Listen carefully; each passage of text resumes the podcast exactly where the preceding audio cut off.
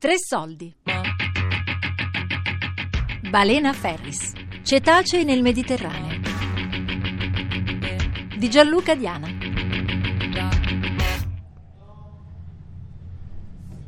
Allora, abbiamo appena visto dei grampi che stavano nuotando tranquillamente. Li abbiamo riconosciuti perché erano molto chiari e avevano le pinne molto alte rispetto ad altri delfini o torsiopi, quindi è stato bello.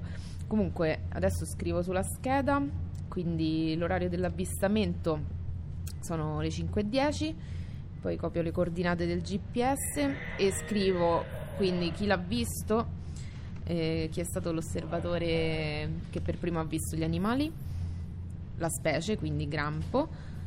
E numero di animali scrivo 6, come numero migliore forse erano di più, però diciamo scriviamo 6. Siamo sul traghetto di linea Civitavecchia Barcellona. Le tre ricercatrici svolgono il loro lavoro dall'alba al tramonto. Dal ponte di comando perdono il loro sguardo tra le onde in attesa dell'avvistamento di un capodoglio o di uno zifio. Poi segno che hanno cambiato direzione di nuoto, quindi diciamo una specie di allontanamento dalla nave dove siamo noi come comportamento. E questo è un altro avvistamento. La giornata tipo quando siamo imbarcate, cioè nel momento in cui stiamo facendo la raccolta dati, e vuol dire svegliarsi un po' prima dell'alba per essere pronti per salire al ponte comando appena comincia a fare giorno. Antonella Arcangeli, coordinatrice progetto monitoraggio cetacei da traghetto nel Mediterraneo. Perché ovviamente noi sfruttiamo tutte le ore diurne per fare il monitoraggio.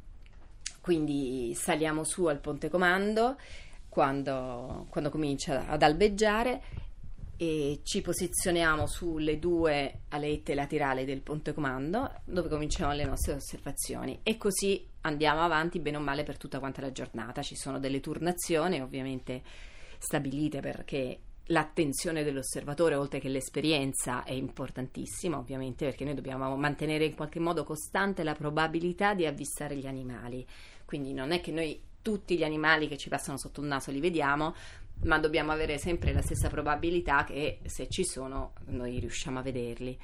Quindi ci sono in qualche modo settate alcune caratteristiche per cui la cosa più importante è l'esperienza dell'osservatore. Un'altra caratteristica, per esempio, sono le condizioni meteorologiche, quindi noi abbiamo un arco di mare, tipologia di mare che va da mare zero proprio piatto fino a un mare 3 in cui cominciano ad esserci qualche increspatura in cui possiamo lavorare. Se il mare diventa più grosso non possiamo più lavorare, non perché non li, non li vediamo più, nel senso può pure capitare l'avvistamento con mare grosso, però a quel punto non sappiamo più se è dovuto alla casualità, quanti ce n'erano in realtà, insomma non è più un dato paragonabile con tutto il resto. Quindi insomma queste diciamo che sono delle attenzioni che fanno proprio parte del metodo scientifico che abbiamo messa in campo. Quindi per noi si tratta di uh, osservare il mare, scrutare, fare noi diventiamo degli scanner praticamente.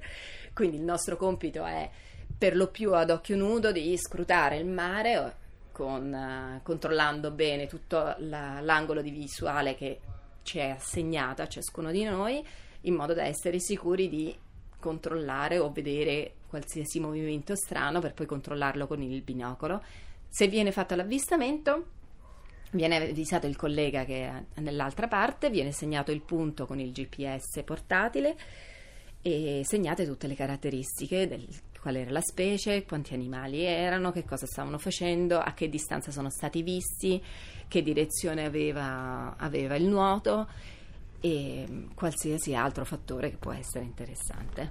Eccola, guarda come saltano.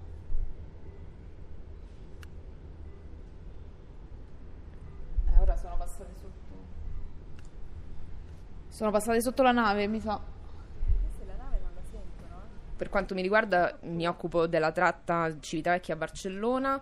Ilaria Campana, dottoranda dell'Università della Tuscia e ricercatrice Accademia del Leviatano. Che quindi è una delle più lunghe, diciamo, nell'ambito del network eh, dell'ISPRA. E quindi eh, sono giornate di raccolta dati abbastanza impegnative. Cos'era? 90 gradi, una balenottera a 400 metri destra. Noi siamo a bordo tutto il tempo eh, sulla nave, quindi siamo per due giorni consecutivi eh, a bordo della nave e durante le ore diurne facciamo le osservazioni su, sul mare, quindi osserviamo e, e, raccogliamo i dati sui cetacei e su altre, e su altre cose. Eccoli!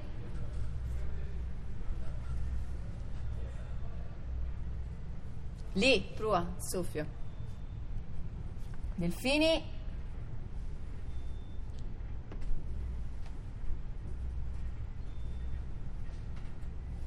Ecco là, soffio. La nostra giornata inizia quindi con le ore di luce, periodo estivo comunque eh, le giornate sono più lunghe e cerchiamo di approfittare di tutte le ore di luce disponibili, quindi ci svegliamo molto presto e appena fa luce saliamo sul ponte di comando della nave e iniziamo le, le osservazioni e questo finché eh, poi non arriviamo al porto finale la sera. Il giorno dopo mh, mm, eh, la stessa cosa perché il viaggio mh, mm, eh, appunto facciamo sia l'andata che, che il ritorno e mm, il viaggio in sé dura una ventina di ore e chiaramente le ore di, di luce le, cerchiamo di sfruttarle, di sfruttarle tutte. E siamo a bordo sul, sul, ponte di comando, chiaramente cerchiamo di essere almeno tre o quattro persone anche per darci un po' di cambi, altrimenti eh, gli occhi poi si stancano, ovviamente osservando il mare tutto il giorno diventa faticoso però sono, sono, due giornate, eh, sono molto intense, però anche molto produttive perché ovviamente abbiamo tante ore di osservazione e in genere anche tanti avvistamenti. Eh, wow, grazie. Hai visto? Quella dietro è un po' più lontana. Dai, fammela una... Bello, questo è piccolino di nuovo. Un mare di, di femmine. Eh certo, io mi medesimo. Eccolo, Eccolo piccolo, guarda ce n'è dietro anche un'altra. Uno, due, tre, quattro, giusto? Quella dietro di nuovo fa quattro, no, io tre Beh, una è quella che ho contato io prima. Quattro. Questo è il piccolo, guarda come soffietta, guarda come soffietta. Questa ho preso pure che usciva bene. La madre l'avete più vista? Che io sto sul piccolo. Guardalo! Ah, ecco, quella dietro e allora sì, sono quattro. Io scaravento tutte le foto sul piccolo, voi guardate le altre. Che mi sento molto materna. Guardala! Manco sa uscire, rientra dentro tutto dritto dritto. Ecco quella, quello dietro l'hai vista? Sì. Eccolo. Quindi gli strumenti sono semplici, però sono indispensabili. Quindi prima di tutto una buona attenzione. E il binocolo per controllare eh, l'avvistamento e per controllare, avere più visibilità ovviamente per controllare di che specie si tratta e, e il gruppo, il numero del gruppo la macchina fotografica che ci permette anche lì di avere un, poi un controllo anche in fase successiva se avevamo dei dubbi su quale specie si trattasse per controllare bene con le fotografie il riconoscimento della specie, le schede per segnare tutti i dati e il GPS portatile che ci permette non solo di segnare in maniera precisa il punto in cui viene fatto l'avvistamento, ma anche di segnare tutta la track, cioè tutto il percorso che la nave ha fatto mentre noi eravamo in osservazione, in modo da avere un'idea precisa anche spaziale di quali sono state le aree che sono state osservate. Quindi nel momento in cui normalmente si sta divisi fra le due ali del ponte comando, nel momento in cui si fa l'avvistamento c'è l'urlo, soffio, e arriva dall'altra parte una persona che aiuta non solo a scrivere i dati, che poi possono essere poi trascritti successivamente nella scheda, ma soprattutto aiuta per avere più occhi per essere sicuri di qual era la specie, di quanti erano gli animali, dove stavano andando, eccetera.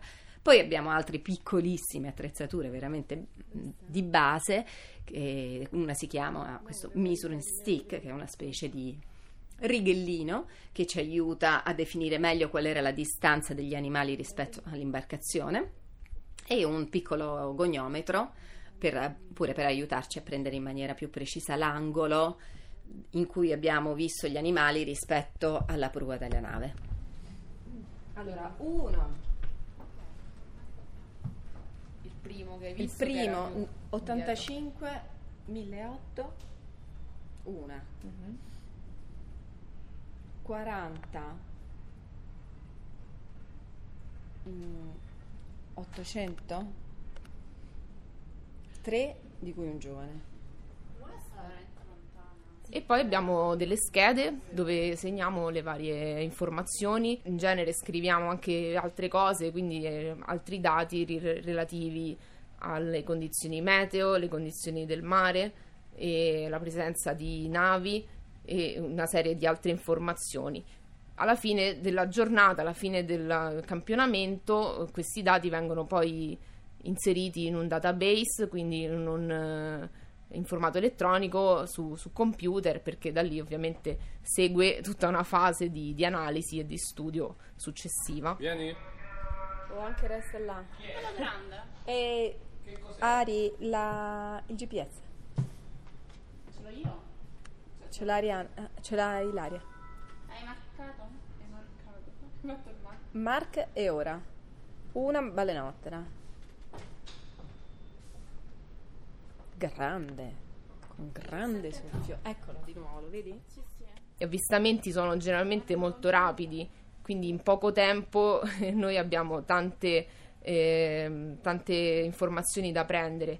I traghetti viaggiano abbastanza veloci e gli animali quando li vediamo non sempre o sono già vicini alla nave o diciamo non, non si fanno vedere eh, molto eh, molto bene, quindi questo rende l'avvistamento abbastanza veloce.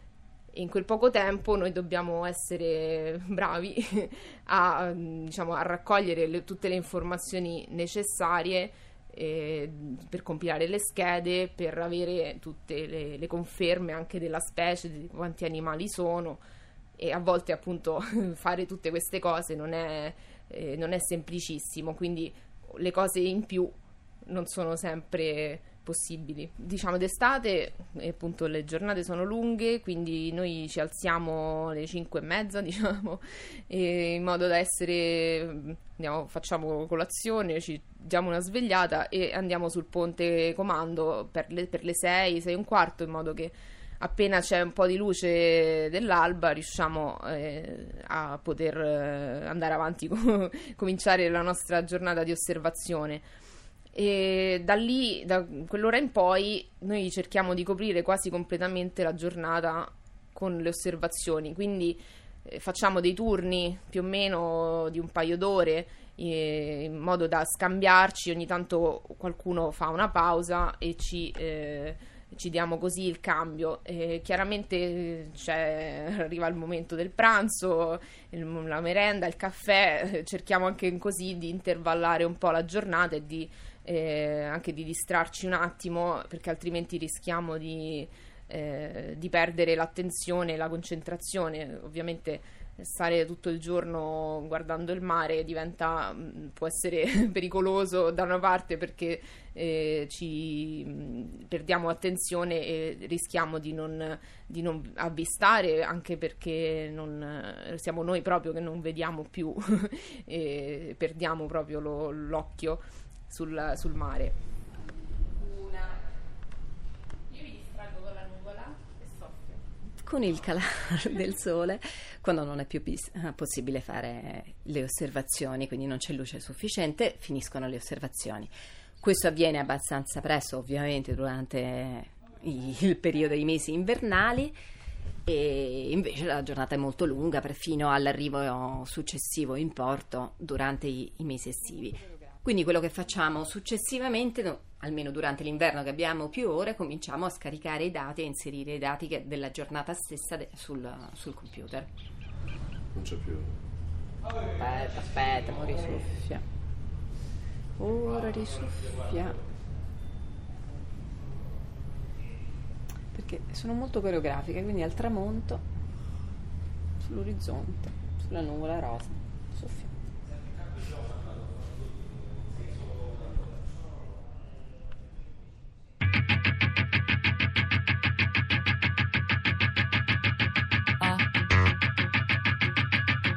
Balena Ferris.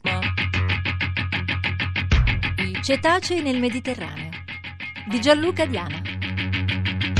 A cura di Fabiana Carobolante, Daria Corrias, Elisabetta Parisi e Lorenzo Pavolini. podcast su tressoldi.rai.it.